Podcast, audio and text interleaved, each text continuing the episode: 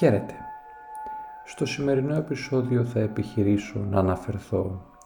σε μία εκ των οδυνηρότερων τραγωδιών της ζωής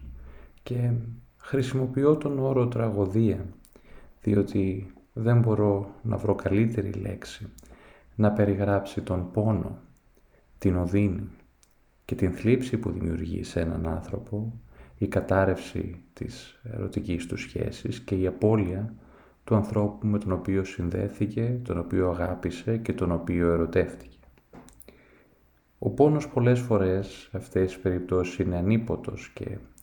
α, αυτός που αγαπά αισθάνεται μόνος, αισθάνεται αβοήθητος και δυσκολεύεται να επεξεργαστεί τον, τον ψυχικό πόνο και στην πραγματικότητα είναι μια εξαιρετικά επώδυνη κατάσταση και ο πόνος στη ζωή έρχεται μέσα από το ίδιο το βίωμά της και αναπόφευκτα όποιος εκτίθεται στη ζωή, όποιος εκτίθεται στην αγάπη, γιατί το να ζει κανείς σημαίνει να αγαπά, εκτίθεται και στον πόνο της απώλειας του άλλου και αυτό είναι αναπόφευκτο. Θα αναφερθώ λοιπόν σε ορισμένα πράγματα τα οποία μπορεί ενδεχομένως να βοηθήσουν στην κατανόηση του τι συμβαίνει όταν η σχέση ενός ανθρώπου καταρρέει, όταν κανείς χάνει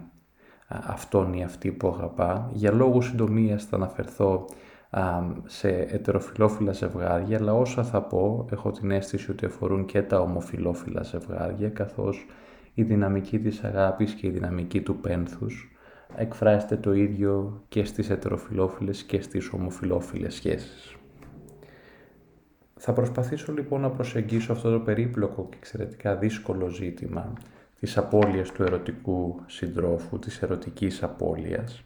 μέσα από έναν μύθο, μέσα από έναν πάρα πολύ σημαντικό μύθο, τον μύθο του Ορφέα και της Ευρυδίκης, ο οποίος, κατά τη δική μου τουλάχιστον άποψη, σκιαγραφεί τα δυναμικά όχι μόνο ενός παράφορου έρωτα, και θα συζητήσω σε λίγο τις... Α, τις πολλές φορές καταστροφικές συνέπειες ενός παράφορου έρωτα για τα δυναμικά αυτού, αλλά επίσης περιγράφει και την διαδικασία του ερωτικού πένθους, όταν ο Ορφέας χάνει την Ευρυδίκη. Κανένα εγχείρημα, έλεγε ένας σημαντικός ψυχαναλυτής και κοινωνιολόγος, ο Έριχ Φρόμ, δεν ξεκινάει με τόσες πολλές προσδοκίες και δεν τελειώνει με τόσο μεγάλες απογοητεύσεις όσο ο έρωτας. Και πράγματι τα στατιστικά τείνουν να επιβεβαιώνουν αυτόν τον αφορισμό στις δυτικοευρωπαϊκές χώρες. Τα ποσοστά διαζυγίων είναι περίπου σαράντα τοις εκατό, δηλαδή τέσσερα στους δέκα με συγχωρείτε ανθρώπους χωρίζουν. Στην Αμερική έχω την αίσθηση ότι το ποσοστό αυτό είναι κοντά στο πενήντα τοις εκατό. Και αυτό μας δείχνει ότι η ερωτική απώλεια, η κατάρρευση της ερωτικής σχέσης είναι μια απτή πραγματικότητα. Και παρότι δεν είναι ο χώρος εδώ να εξετάσω τους λόγους για τους οποίους συμβαίνει αυτό, θα προσπαθήσω να δώσω περισσότερο χώρο στο τι είναι αυτό που συμβαίνει όταν καταρρέει μια ερωτική σχέση, τι συμβαίνει μέσα σε έναν άνθρωπο ο οποίος πονάει, ο οποίος πενθεί, και θα αναφερθώ στο τι συμβαίνει στο νου, στον ψυχισμό του πενθούντος, τι συμβαίνει στο νου του, πώς, πώς βιώνει τον εαυτό του και τον κόσμο, αλλά και πώς μπορεί να χρησιμοποιήσει αυτή την επώδυνη εμπειρία, γιατί είναι μια επώδυνη εμπειρία και η πραγματικότητα είναι ότι κανείς δεν μπορεί να ξεφύγει από αυτή την επώδυνη εμπειρία, δεν υπάρχουν συνταγές αποφυγής του ερωτικού πένθους και αυτό είναι το δυστύχημα, αλλά το ευτύχημα είναι ότι μπορεί κάποιος να χρησιμοποιήσει όλη αυτή την οδύνη με έναν τρόπο ο οποίος μπορεί να είναι βραχυπρόθεσμα δύσκολος, αλλά μακροπρόθεσμα βοηθητικός, καθώς θα βαθύνει την επαφή με τον εαυτό του, αλλά και την επαφή με τους άλλους και θα τον βοηθήσει να δημιουργήσει πιο ουσιαστικές σχέσεις, σχέσεις οι οποίες ίσως, α, ίσως και λέω ίσως γιατί δεν εξαρτάται πάντα από τον ίδιο, γιατί η σχέση είναι ένας ζωντανός οργανισμός ο οποίος αναπτύσσεται και έχει διάφορα και περίπλοκα πολλές φορές δυναμικά, αλλά ίσως αντέξει περισσότερο στον, στον χρόνο. Ξεκινώντας λοιπόν, θα ήθελα να προσπαθήσω να απαντήσω σε ένα ερώτημα. Γιατί είναι τόσο δύσκολη η, η απώλεια ενός ανθρώπου που αγαπάμε? γιατί είναι τόσο δύσκολη η απώλεια του, του αντικειμένου της αγάπης. Ή με άλλα λόγια, γιατί αυτός ο πόνος είναι τόσο οξύς και πολλές φορές ανυποχώρητος. Και αυτό συμβαίνει διότι η απώλεια του ερωτικού συντρόφου αποτελεί τη δεύτερη μεγαλύτερη τραγωδία στην ζωή μετά την, την απώλεια της μητέρας και έχει να κάνει με τον αποχωρισμό. Και ο αποχωρισμός, τον, τον οποίο έχω εξηγήσει σε προηγούμενο podcast, αν θυμάμαι σωστά, αναφέρθηκα εκτενώς στο podcast για τη γυναικοκτονία, είναι η δυσκολότερη αναπτυξιακή διαδικασία και συνάμα μία απαραίτητη συνθήκη για την ψυχολογική γέννηση ενός ανθρώπου. Πολλές φορές όμως, είτε για λόγους αποτυχίας της μητέρας να επιτρέψει στο βρέφος, στο παιδί να υπάρξει μόνο του, είτε για περίπλοκες συνθήκες κακοποίησης, είτε γιατί υπάρχουν άλλοι παράγοντες ιδιοσυγκρασιακοί, δεν μπόρεσε ένας άνθρωπος να αποχωριστεί την, την μητέρα. Και όταν λέω αποχωριστεί, τι σημαίνει αυτό? Σημαίνει ότι δεν μπόρεσε να υπάρξει ξεχωριστά από την μητέρα. Και οι άνθρωποι οι οποίοι βιώνουν τις μεγαλύτερες τραγωδίες στην σφαίρα της αγάπης είναι οι άνθρωποι οι οποίοι αισθάνονται ότι δεν μπορούν να υπάρξουν χωριστά από το αντικείμενο της αγάπης τους. Έτσι είναι οι άνθρωποι οι οποίοι βλέπουν τον άλλον ως πολλές φορές προέκταση του εαυτού τους, ως έναν έτερο εγώ. Είναι οι λεγόμενοι, συμφολικά και μεταφορικά μιλώντας, τοξικομανείς της αγάπης, άνθρωποι οι οποίοι δεν μπορούν να υπάρξουν μόνοι τους, δεν μπορούν να υπάρξουν με τον εαυτό τους μέσα σε μία σχέση, αλλά μπορούν να υπάρξουν μέσω του άλλου. Και αυτό οφείλεται αναπτυξιακά σε αυτή την αποτυχία, σε αυτό το πολύ κρίσιμο στάδιο, το οποίο συμβάλλει στην, στην γέννηση του εαυτού, το οποίο ονομάζουμε στάδιο αποχωρισμού.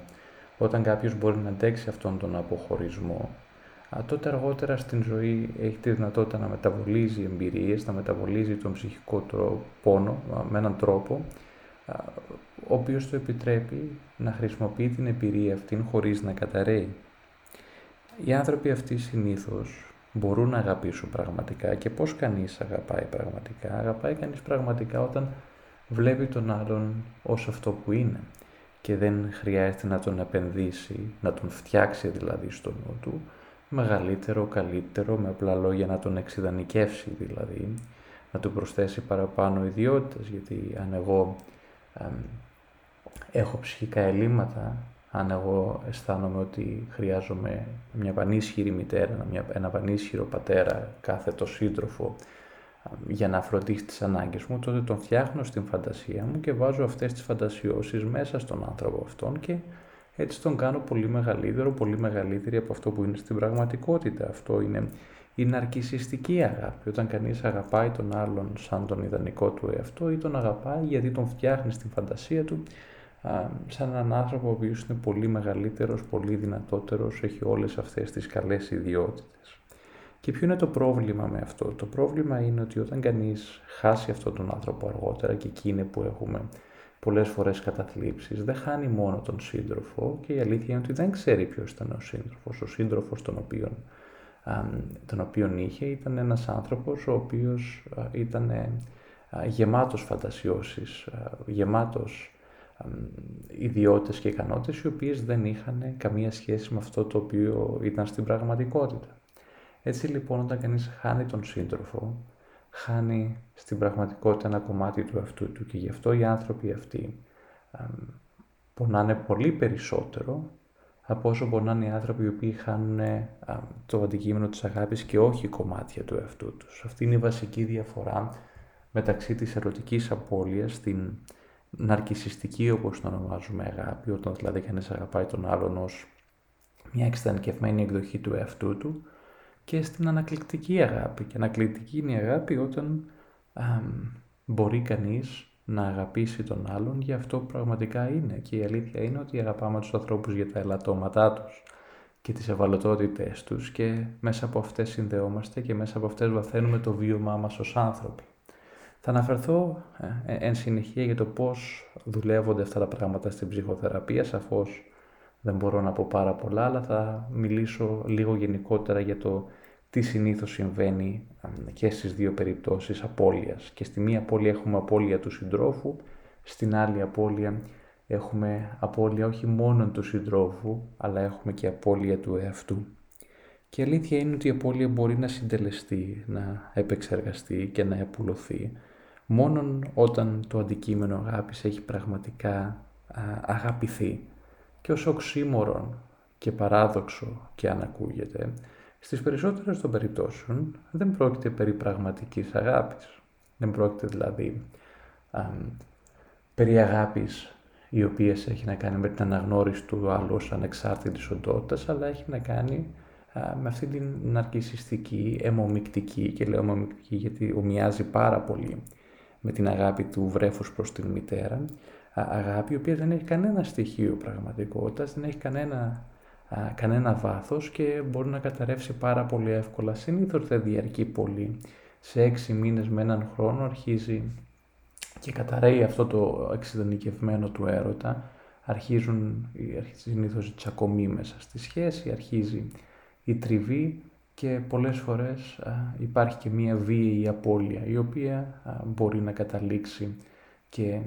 σε, σε ορισμένες περιπτώσεις και σε άλλες τραγωδίες, όπως για παράδειγμα ανέλησα στο, στο φαινόμενο της γυναικοκτονίας. Αυτό που ωστόσο θα ήθελα να κρατήσουμε εδώ πέρα είναι ότι στην πραγματικότητα δεν υφίσταται αγάπη αν δεν υπάρχει αναγνώριση του άλλου ως ξεχωριστού ανθρώπου, ως ξεχωριστής οντότητας, ως ξεχωριστού πλάσματος έξω,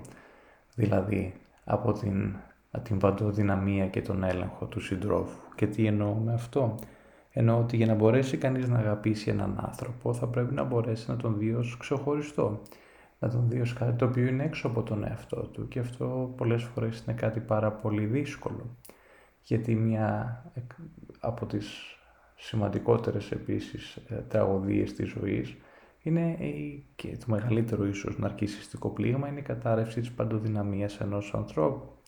Όταν το βρέφος για παράδειγμα αναγνωρίζει ότι εγώ δεν μπορώ να ελέγξω την μητέρα μου, η μητέρα υπάρχει έξω από την ισχύ μου, έξω από την παντοδυναμία μου, αυτό το, το γεμίζει φόβο και τρόμο, και ο φόβος της εγκατάλειψης, ο οποίος υπάρχει και ενεργοποιείται στον τερματισμό των ερωτικών σχέσεων, είναι ο δεύτερος μεγαλύτερος φόβος που αντιμετωπίζει ένα ανθρώπινο πλάσμα μετά από τον φόβο του θανάτου, μετά από τον φόβο α, του αφανισμού, όπως τον ονομάζουμε. Και ο φόβος αυτός είναι πολύ μεγαλύτερος σε ανθρώπους οι οποίοι α, δεν μπόρεσαν να αποχωριστούν, όπως είπα και πριν, επαρκώς α, τον σημαντικό άνθρωπο που τους φρόντιζε, και γι' αυτόν τον λόγο προσπαθούν να τον ελέγξουν. Έτσι, οι σύντροφοι αυτοί σε αυτές τις σχέσεις συμπεριφέρονται σαν να αγαπούν, αλλά στην πραγματικότητα όσο, όσο κοινικό και αν ακούγεται, έχει μια πολύ μεγάλη δόση αλήθεια. Στην πραγματικότητα δεν αγαπούν τον άλλον, αγαπούν κομμάτια τους τα οποία έχουν βάλει μέσα στον, στον σύντροφο ή στην σύντροφο, αγαπούν τον εαυτό τους τον οποίο τον αδειάζουν μέσα στον άλλον, τον προβάλλουν α, μέσα στον άλλον, και αγαπούν τις ιδιότητες που αποδίδουν στον άλλον. Αυτό δεν έχει να κάνει με πραγματική αγάπη, αυτό έχει να κάνει με αυτό που ονόμασα και περιέγραψα πριν ως ναρκισσιστική αγάπη. Και αυτή είναι η αγάπη η οποία δεν ξεπερνιέται, αυτή είναι η αγάπη α, η οποία δημιουργεί ουσιαστικά τον μεγαλύτερο πόνο και θλίψη, αλλά δεν είναι ο ουσιαστικός πόνος και θλίψη, γιατί ο πόνος και η θλίψη, παρά το επώδυνο του χαρακτήρα τους, συνδέουν έναν άνθρωπο με τους άλλους, γεμίζουν με νόημα τη ζωή του, και αν επεξεργαστούν κατάλληλα είναι ίσως το μόνο εισιτήριο το οποίο μπορεί να έχει κανείς σε μια ουσιαστική ζωή, σε μια αρκετά ικανοποιητική ζωή, σε μια ζωή της οποίας οι οδύνες μπορούν να δικαιολογηθούν από το νόημα το οποίο παίρνει ένας άνθρωπος μέσα από αυτήν την ζωή. Ένα τέτοιο παράδειγμα ανθρώπου, και γι' αυτό φέρνω εδώ τη μυθική ιστορία, ο οποίος αγάπησε ναρκισσιστικά, ερωτεύτηκε παράφορα, έχασε κομμάτια του εαυτού του βάσει με την απώλεια της συντρόφου του, είναι το παράδειγμα του, του Ορφέα. Θα ήθελα λοιπόν να πω μερικά πράγματα για αυτήν τη μυθική ιστορία του Ορφέα και της Ευρυδίκης, η οποία Κατά την άποψή μου, όπως είπα και στην αρχή, συγκαταλέγεται ανάμεσα στα κορυφαία διηγήματα που σκιαγραφούν με ιδιαίτερα συμβολικό τρόπο την τραγωδία της απώλειας α, του ερωτικού συντρόφου και δεν αντανακλά μόνον με συγχωρείτε τα έντονα δυναμικά του έρωτα, αλλά και του πένθους. Και περισσότερο από όλα πιστεύω ότι μας δείχνει τις συνέπειες ενός αμεταβόλιστου, ανώριμου και ανεπεξέργαστου έρωτα στην, στην ψυχική οικονομία ενός ανθρώπου. Σύμφωνα λοιπόν με αυτήν την ιστορία, την οποία θα περιγράψω εν περιλήψη, ο Ορφέας ήταν ένας άριστος μουσικός, ο οποίος μάλιστα είχε λάβει και μέρος στην, στην αργοναυτική εκστρατεία, ο οποίος μάγευε α, με, την, με την άρπα του όλους τους ανθρώπους, α, μάλλον όλα τα έμβια όντα, και μία ημέρα, καθώς έκανε μία βόλτα στο δάσος, συνάντησε μία πάρα πολύ όμορφη νύμφη, την Ευρυδίκη, την οποία ερωτεύτηκε παράφορα και λίγο αργότερα παντρεύτηκε. Το ζευγάρι ζούσε ευτυχισμένο μέχρι τη στιγμή που ένας αγαπημένος φίλος του Ορφέα προσπάθησε να βιάσει την Ευρυδίκη. Η Ευρυδίκη, προκειμένου να ξεφύγει από τον βιαστή της, άρχισε να τρέχει και τότε α, δαγκώθηκε από ένα φίδι και υπέκυψε στα τραύματά του, οδηγούμενη νεκρή στον κάτω κόσμο, στον Άδη, α, σύμφωνα με την αρχαία ελληνική γραμματεία. Η απώλεια της Ευρυδίκης κόστισε πολύ στον Ορφέα, ο οποίος δεν μπορούσε να ζήσει χωρίς την αγαπημένη του και έτσι αποτόλμησε την κάθοδο στον, στον Άδη, στον κάτω κόσμο, με, με σκοπό να την πάρει πίσω. Όταν έφτασε λοιπόν εκεί, η απέραντη θλίψη του, αλλά κυρίως η, η μουσική του δεινότητα, η τέχνη του, λύγησαν την ψυχή του Πλούτωνα, ο οποίος, του Θεού δηλαδή του κάτω κόσμου, ο οποίος ε, αποφάσισε να του επιτρέψει να πάρει πίσω την Ευρυδίκη, κάτι το οποίο δεν είχε ξανασυμβεί ποτέ στην ιστορία του κάτω κόσμου, αλλά υπό έναν όρο. Ποιος ήταν ο όρος αυτός? Ότι καθ' όλη τη διάρκεια της πορείας της εξόδου, όπως θα εξέρχεται δηλαδή ο Ορφέας από τον κάτω κόσμο, απαγορεύονταν να γυρίσει το κεφάλι του και να κοιτάξει την Ευρυδίκη, την οποία τη συνόδευε ο θεός Ερμής. Αν το έκανε αυτό ο Ορφέας, είπε ο Πλούτωνας, τότε θα έχανε μια για πάντα την Ευρυδίκη. Έτσι λοιπόν, κατά τη διάρκεια της εξόδου, καθώς προχωρούσε μπροστά ο Ορφέας και πίσω η Ευρυδίκη με τον Ερμή, λίγο πριν την έξοδο ο Ορφέας δεν μπόρεσε να συγκρατηθεί, γύρισε το κεφάλι του να αντικρίσει την, την Ευρυδίκη και τότε αυτή εξαφανίστηκε και καταδικάστηκε να ζήσει αιώνια, σε σκιώδη μορφή, ως σκιά δηλαδή, στον κάτω κόσμο. Και έκτοτε ο Ορφέας τριγυρνούσε μέσα στο δάσος, απαρηγόρητος, παίζοντας θλιμμένες μελωδίες και αρνούμενος να α, παντρευτεί ξανά ή να φτιάξει την ζωή του. Τι μας διδάσκει λοιπόν η ιστορία του Ορφέα και της Ευρυδίκης? Και αυτή είναι η δική μου α, ερμηνεία, δεν είναι η καθολική ερμηνεία του μύθου, αλλά αυτό που έχει ενδιαφέρον στο, στην ιστορία αυτή, στον μύθο, είναι το πώς ξεκινάει ο, ο έρωτας του Ορφέα και της Ευρυδίκης, και ξεκινάει με σαγίνη και αποπλάνηση. Και ενώ μπορεί κανείς να αντιπαραβάλλει σε αυτό ότι τις περισσότερες φορές έτσι ξεκινάει α, η έλξη, η οποία είναι και μερικώς βιολογικό φαινόμενο μεταξύ δύο ανθρώπων, ωστόσο α, αυτό αντανακλά, πιστεύω, τα δυναμικά αυτού το αμεταβόλιστου, ανώριμου και ναρκισσιστικού έρωτα, όπου κανείς γοητεύεται αρχικά από κάτι, το οποίο όμως δεν έχει να κάνει τόσο με τα ποιοτικά χαρακτηριστικά, με την προσωπικότητα ενός ανθρώπου, και συνήθως οι έντονοι έρωτες ξεκινούν με αυτόν ακριβώς τον τρόπο, ότι γοητεύεται ο ένας σύντροφος από λιγότερο ή περισσότερο φανταστικές δυνατότητες ενός άλλου ανθρώπου, αλλά το πρόβλημα με αυτό είναι ότι ερωτεύεται τις δυνατότητες, δεν ερωτεύεται τον ίδιο άνθρωπο. Έτσι, η Ευρυδίκη ερωτεύτηκε την α, παρημιώδη ικανότητα α, του Ορφέα να χρησιμοποιεί την άρπα του, να να παίζει μουσική, και ο Ορφέας αντίστοιχα ερωτεύτηκε την, την εξωτερική εμφάνιση, το κάλος της Ευρυδίκης. Ζούσανε λοιπόν καλά μέχρι που ήρθε ένα τραυματικό γεγονός, η απόπειρα βιασμού της Ευρυδίκης και α, το δάγκωμα του φιδιού και η κάθοδος της στον κάτω κόσμο. Και έτσι λοιπόν ο, ο Ορφέας δεν μπόρεσε να μεταβολήσει την απώλεια της Ευρυδίκης, δεν μπόρεσε να δεχθεί ότι έχει χαθεί και αποτόλμησε κάθοδος στον κάτω κόσμο, και αυτό συμβαίνει πάρα πολλές φορές στην ναρκισσιστική αγάπη, στον ναρκισσιστικό έρωτα, γιατί ο σύντροφος εκεί ή η σύντροφος δεν μπορεί να δεχτεί την απώλεια του άλλου. Δεν μπορεί να το μεταβολήσει ψυχικά. Δεν μπορεί να αντιληφθεί ότι έχει χάσει α, τον ή την σύντροφό του. Έτσι και ο Ορφέας δεν μπορούσε να το χωρέσει α, ο ψυχισμός του, ήταν κάτι το οποίο υπερέβαινε την, την ψυχική του χωρητικότητα και αποφάσισε να κατεβεί στον κάτω κόσμο και να σαγηνεύσει και τον Πλούτονα, τον Θεό δηλαδή του κάτω κόσμου, και ο οποίος υπέκυψε στη σαγήνη του και, όπως είπα και πριν λίγο, για πρώτη φορά στην ιστορία του κάτω κόσμου του επέτρεψε να πάρει πίσω ένα νεκρό. Αυτό δεν είχε συμβεί στην, στην αρχαία ελληνική γραμματεία μέχρι, α, μέχρι την ιστορία αυτήν. Αλλά μπορεί κανείς να σαγηνεύσει και να εξαπατήσει όλους τους άλλους, αλλά ποτέ τον ίδιο του τον εαυτό.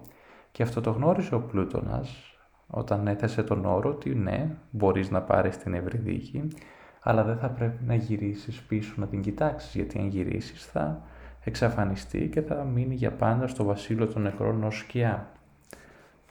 Ενδεχομένως ο Πλούτονας να γνώριζε και ένα άλλο χαρακτηριστικό το οποίο βλέπουμε στον, α, στον παθολογικό έρωτα, το στοιχείο της παρόρμησης, όπου κανείς θέλει να πάρει πάρα πολύ γρήγορα αυτή την ευχαρίστηση, α, αυτή την, την ευτυχία που παίρνει όταν είναι α, μαζί με τον άλλον.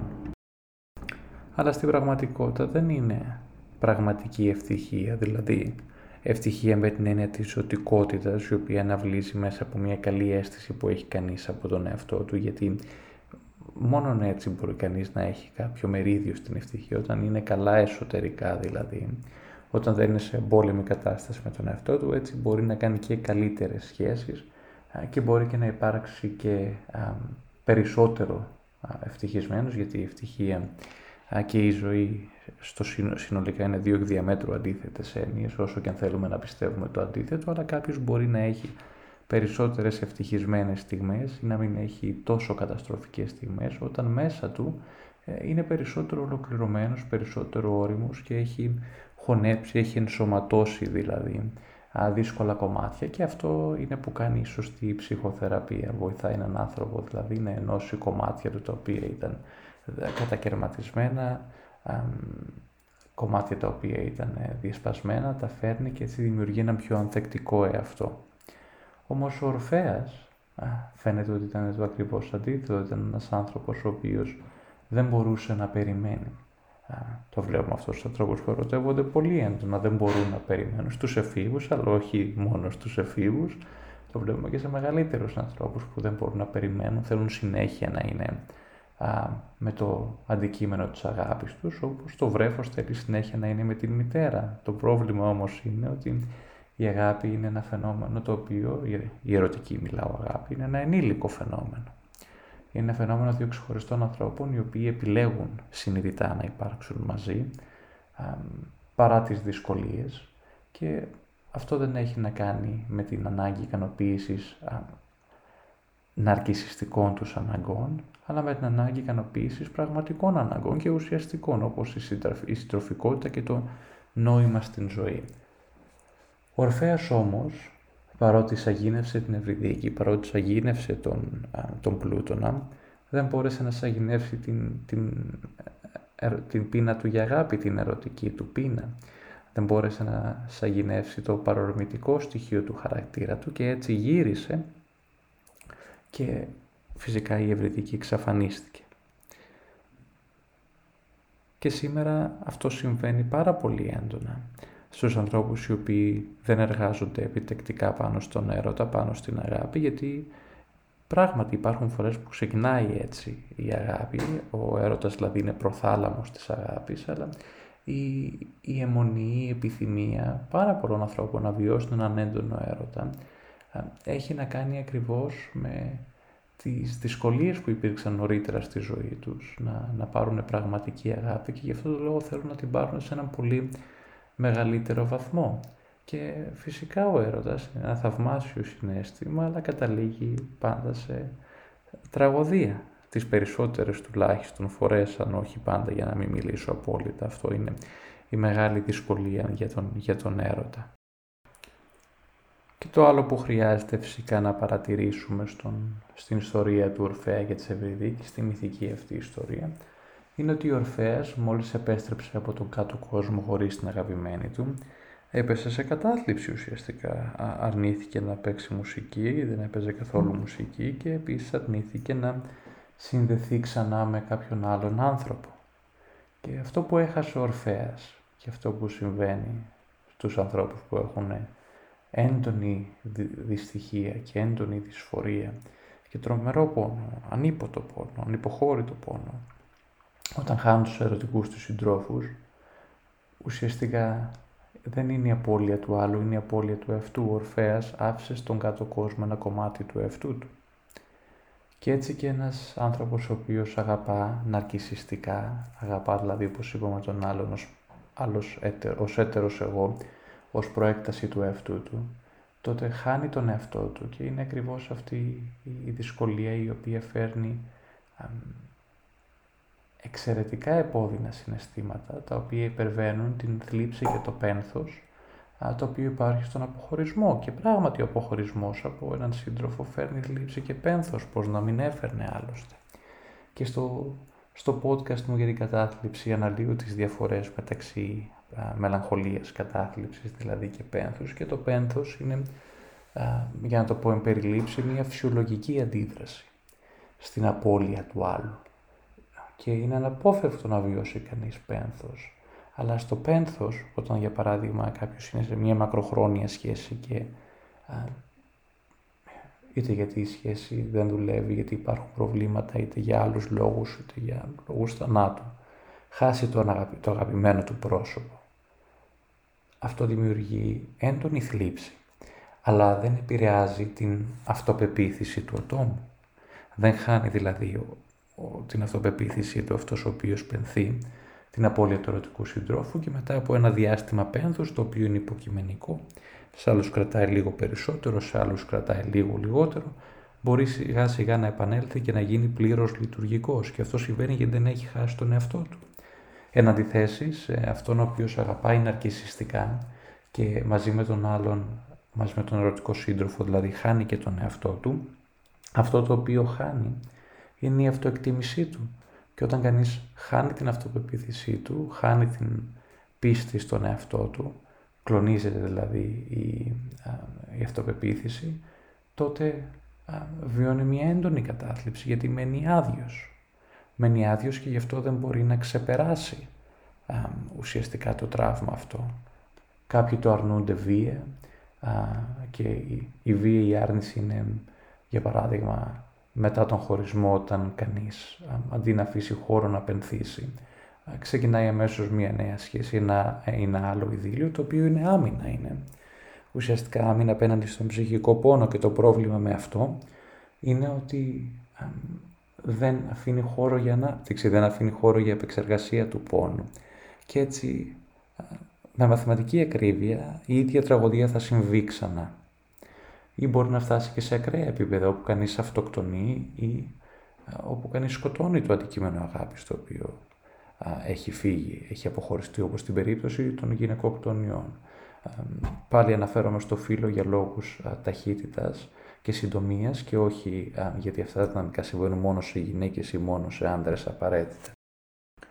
Σαφώς προϋπόθεση για την αγάπη είναι η απώλεια, το ξεπέρασμα του ναρκισσισμού μας. Αν δεν ξεπεράσει κανείς τον ναρκισσισμό του, δεν μπορεί να αγαπήσει. Και είχα έναν ασθενή κάποια χρόνια πριν, ο οποίος α, είχε μία μακρά σχέση, μία σχέση πολλών ετών, και παρότι πέρασαν χρόνια μετά από τον χωρισμό του, δεν μπόρεσε ποτέ να ξεπεράσει την σχέση αυτή. Και βρέθηκε μετά με άλλους συντρόφους και δημιούργησε νέες σχέσεις, αλλά καμία από τις σχέσεις αυτές δεν ευόδωσε, γιατί ο νους του ήταν πίσω στην σχέση που έχασε. Αφήνοντας λοιπόν χώρο στην, στο να δούμε τι συνέβαινε στην σχέση εκείνη, αυτό το οποίο υπήρχε ήταν το εξής, ότι ήταν περισσότερο μια ναρκισσιστικά επενδυμένη σχέση. Αγαπούσε δηλαδή την σύντροφο εκείνη για αυτό που ένιωθε όταν ήταν μαζί της. Ένιωθε σημαντικός, ένιωθε δυνατός, ένιωθε μεγάλος, ένιωθε αξιέπαινος.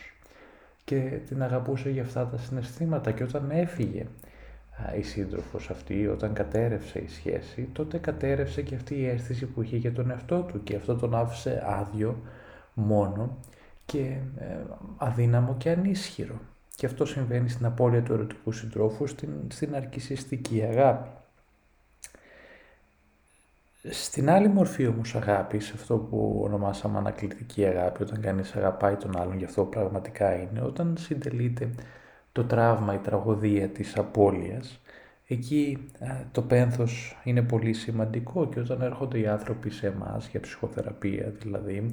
οι οποίοι έχουν χάσει έναν σύντροφο, είτε όπως είπα α, γιατί έχει αποβιώσει, είτε γιατί α, κατέρευσε η σχέση, αυτό που κάνουμε ουσιαστικά είναι να βοηθήσουμε τον άνθρωπο να μεταβολήσει την απώλεια, να δημιουργήσει χώρο μέσα του για την απώλεια αυτή και να μπορέσει να κρατήσει,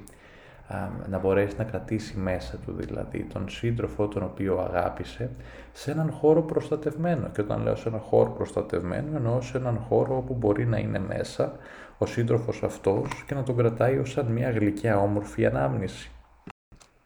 Έτσι δημιουργείται χώρος για την εμπειρία της σχέσης και μπορεί κανείς μετά να προχωρήσει για να πάρει το ενδιαφέρον του μόλις ολοκληρωθεί η διεργασία του πένθους και να το στρέψει σε άλλες σχέσεις. Και εδώ πέρα η ερωτική απώλεια αυξάνει, η επεξεργασία μάλλον για να το πω πιο σωστά, της ερωτικής απώλειας, αυξάνει την ικανότητα να αγαπά κανείς, γιατί όταν δουλεύει επεξεργάζεται την απώλεια και το πένθος συγκροτείται καλύτερα, βαθαίνει η επαφή με τον εαυτό του, αυξάνει επίσης το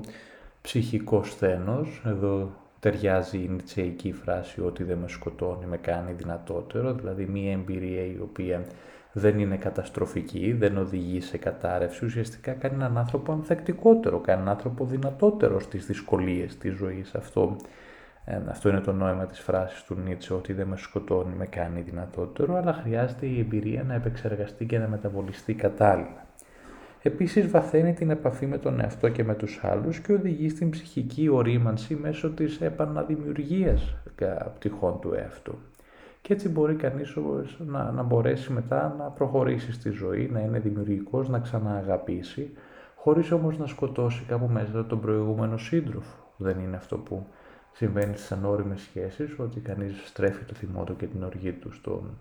α, σύντροφο ή στην σύντροφο που εγκατέλειψε και προσπαθεί συμβολικά να τον σκοτώσει κάπου μέσα του, αλλά στον όριμο αποχωρισμό κρατάει κανείς την σχέση, κρατάει τον άλλον μέσα του σε ένα σημείο που δεν αποτελεί απειλή και μπορεί να θυμάται τις εμπειρίες τις ωραίες, μπορεί να θυμάται τις εμπειρίες τις αρνητικές, τις δύσκολες,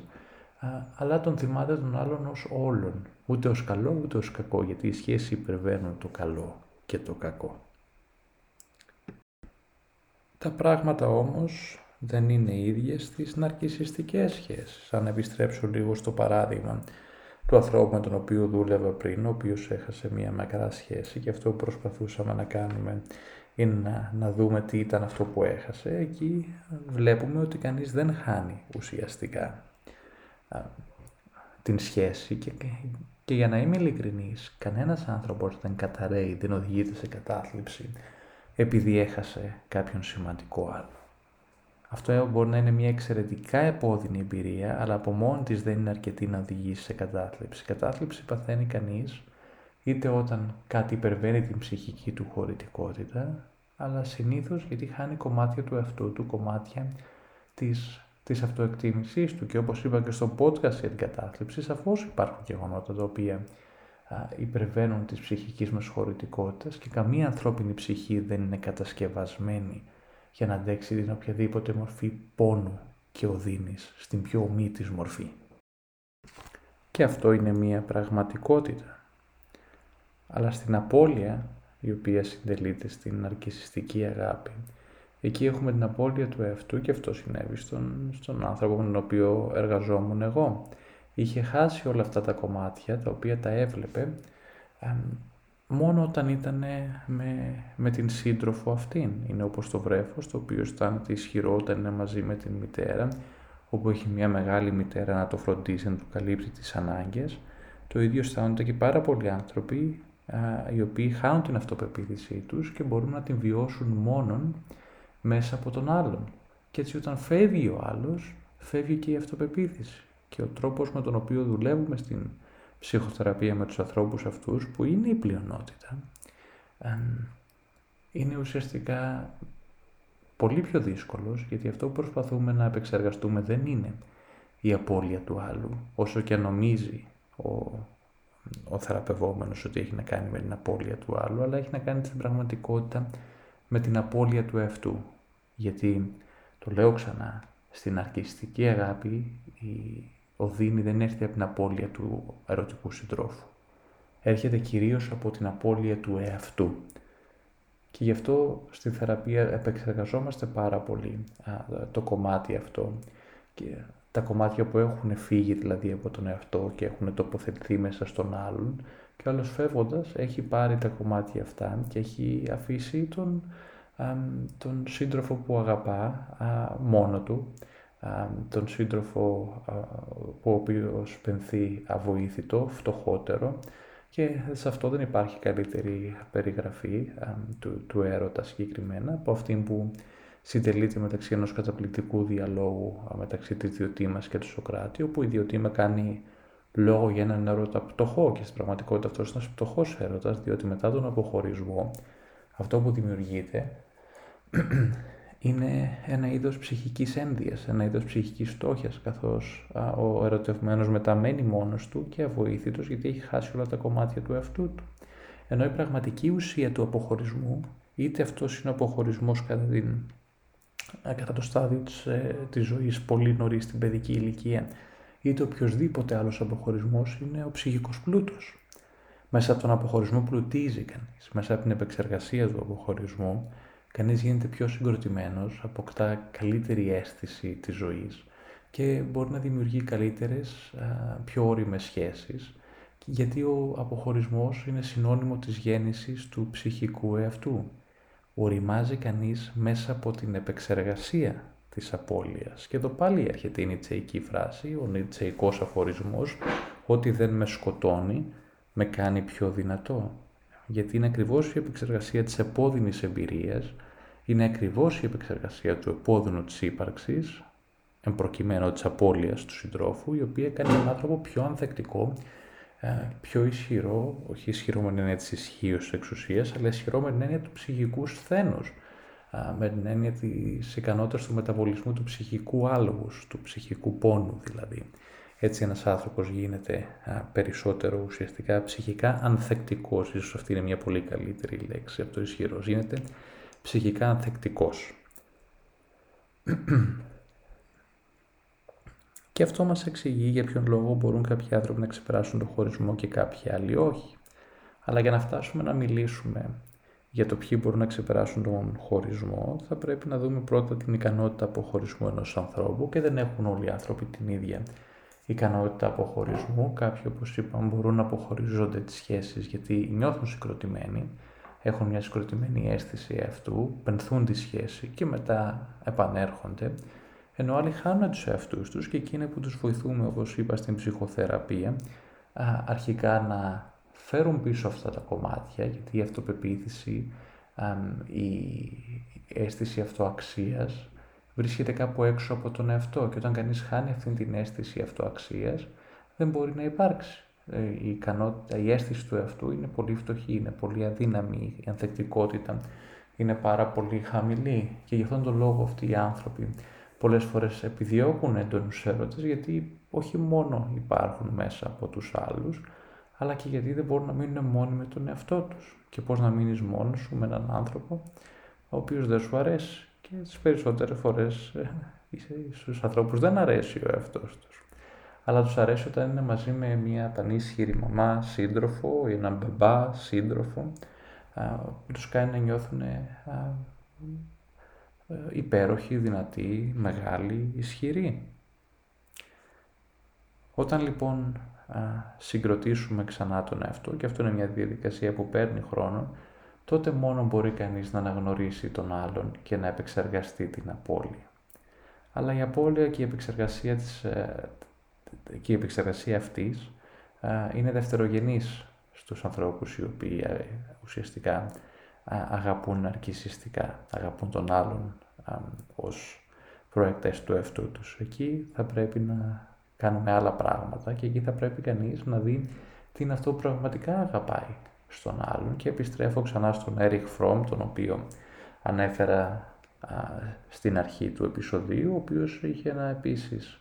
α, σημαντικό αφορισμό, α, προσπαθώ να τον ανακαλέσω, δεν είμαι σίγουρος να τον ανακαλώ ακριβώς, αλλά έλεγε ότι α, ουσιαστικά λέει οι άνθρωποι όταν ερωτεύονται πιστεύουν ότι έχουν φτάσει στο αποκορύφωμα της αγάπης, ενώ αυτό είναι μόνο η απαρχή και μια πολύ μικρή προέκταση της αγάπης. Και γι' αυτό είναι επιτακτική αξία να εργαστεί κανείς πάνω στον έρωτα για να το μετατρέψει σε, σε παραγωγική αγάπη. Και ένας τρόπος για να γίνει αυτός είναι η επεξεργασία του, του ερωτικού πένθους, όπου το άτομο συγκροτείται και ουσιαστικά επαναεσωτερικεύει τα κομμάτια τα οποία έχει προβάλλει στον άλλον. Και το πένθος είναι μια ζωτική σημασίας διεργασία, απαραίτητη για να μπορέσει κανείς να αγαπήσει. Και να αγαπήσει με έναν τρόπο ο οποίος είναι ρεαλιστικός, με έναν τρόπο ο οποίος είναι αυθεντικός, με έναν τρόπο ο οποίος είναι αληθινός. Έτσι αγαπάει κανείς κάποιον, ερωτεύεται κανείς κάποιον και υπάρχουν όριμες μορφές έρωτα, αλλά οι μορφές αυτές έχουν να κάνουν με, τη ρεαλιστική, με το ρεαλιστικό έρωτα και αγάπη, ότι κανείς αγαπάει κάποιον για αυτό που πραγματικά είναι και γιατί μπόρεσε ο άλλος να τον πείσει ότι είναι αξιαγάπητος, ότι μπορεί να αγαπηθεί παρά τις αδυναμίες και τα ελαττώματα, που στην πραγματικότητα, όπως ανέφερα και πριν, αγαπάει κανείς κάποιον για τα ελαττώματα και τις, και τις αδυναμίες του και όχι το αντίστροφο. Διαφορετικά, σαν, σαν άλλος Ορφέας, αν δεν καταφέρει ο άνθρωπος να εργαστεί πάνω στο, στον έρωτα και στην αγάπη και να μετατρέψει τον αμεταβόλη στον ναρκισσιστικό έρωτα, σε αγάπη η οποία είναι παραγωγική, σε αγάπη η οποία βασίζεται σε ρεαλιστικά στοιχεία, τότε κάθε φορά όπως ο Ορφέας που θα γυρίζει το κεφάλι του να κοιτάξει έναν άλλον άνθρωπο, το μόνο το οποίο θα βλέπει θα είναι οι σκιές των φαντασιώσεών του. Και έτσι όλες του οι σχέσεις θα παραμένουν καταδικασμένες να είναι στον κάτω κόσμο, θα παραμένουν στο σκοτάδι. Αυτός ο οποίος δεν μπορεί να μεταβολήσει τον έρωτα και να τον μετατρέψει σε αγάπη, θα είναι καταδικασμένος να χάνει το αντικείμενο της αγάπης του κάθε φορά που το πλησιάζει, όπως ο Ορφέας έχασε την Ευρυδίκη. Γιατί αυτό που βλέπει πραγματικά δεν είναι ο άλλος, αλλά είναι οι φαντασιώσεις του, τις οποίες έχει βάλει μέσα σε έναν άλλον άνθρωπο. Και στην ψυχοθεραπεία βοηθούμε έναν άνθρωπο να καλλιεργήσει πιο ρεαλιστικές προσδοκίες, όχι τόσο γνωστικά, αλλά περισσότερο μέσω της εξερεύνησης των ασυνείδητων αναγκών και της βοήθειας που παρέχεται στον άνθρωπο αυτόν μέσω της θεραπείας να μπορέσει να ουσιαστικά και να επεξεργαστεί απώλειες οι οποίες συνέβησαν πολύ νωρίς στη ζωή του και έτσι να γίνει περισσότερο ανθεκτικός, αλλά και να συνειδητοποιήσει ότι κάποια πράγματα δεν μπορεί να τα πάρει τώρα. Πράγματα τα οποία δεν, δεν πήρε νωρίτερα στην ζωή του. Και αυτό είναι μια τραγωδία, είναι ένα δυστύχημα. Ωστόσο αυτή η επώδυνη συνειδητοποίηση, γιατί αυτό είναι η ψυχοθεραπεία στην πραγματικότητα. Η ψυχοθεραπεία έχει να κάνει με επώδυνες αλήθειες και επώδυνες συνειδητοποίησεις. Αυτό όμως βοηθάει α, έναν άνθρωπο να κάνει περισσότερο ώριμες σχέσεις. Και ίσως η μεγαλύτερη ασπίδα, για να το θέσω λίγο συμβολικά, το α, καλύτερο αντίδοτο το οποίο έχουμε στις ερωτικές σχέσεις α, είναι η δημιουργία, στην, στην απώλεια μάλλον, με συγχωρείτε για να το πω πιο σωστά, μιας ερωτικής σχέσης, είναι η δημιουργία μιας ασφαλούς σχέσης. Για να κάνει κανείς μια ασφαλή σχέση θα πρέπει, όπως είπα και πριν, να μπορεί να δει τον άλλον ως ξεχωριστή οντότητα. Έτσι ακόμα και όταν καταρρεύσει η σχέση, χάνεται ο άλλος, το οποίο είναι από μόνο του εξαιρετικά οδυνηρό, αλλά δεν χάνεται η αίσθηση του εαυτού, το οποίο είναι ουσιαστικά ανυπόφορο. Και ένας άνθρωπος ο οποίος μπορεί να δει τον άλλον όπως πραγματικά είναι, είναι περισσότερο προστατευμένος και οι σχέσεις του δεν είναι καταδικασμένες να μείνουν πάλι συμβολικά μιλώντας, το βασίλειο των νεκρών, όπως για παράδειγμα ήταν η Ευρυδίκη, η αγάπη του Ορφέα, αλλά βρίσκονται στο φως, στο σκοτάδι, στην ζωή, διότι είναι η διάρκεια και όχι η ένταση των υψηλών συναισθημάτων, τα οποία καθορίζουν την ποιότητα μίας σχέσης. Γι' αυτό είναι σημαντικό να εξασκηθεί ένας άνθρωπος πάνω στην, στην αγάπη και να εξασκηθεί πάνω στην δημιουργία των σχέσεων. Γιατί όπως όλα τα πράγματα στην ζωή, αυτό απαιτεί προσπάθεια, κόπο και συνειδητοποίηση. Σας ευχαριστώ.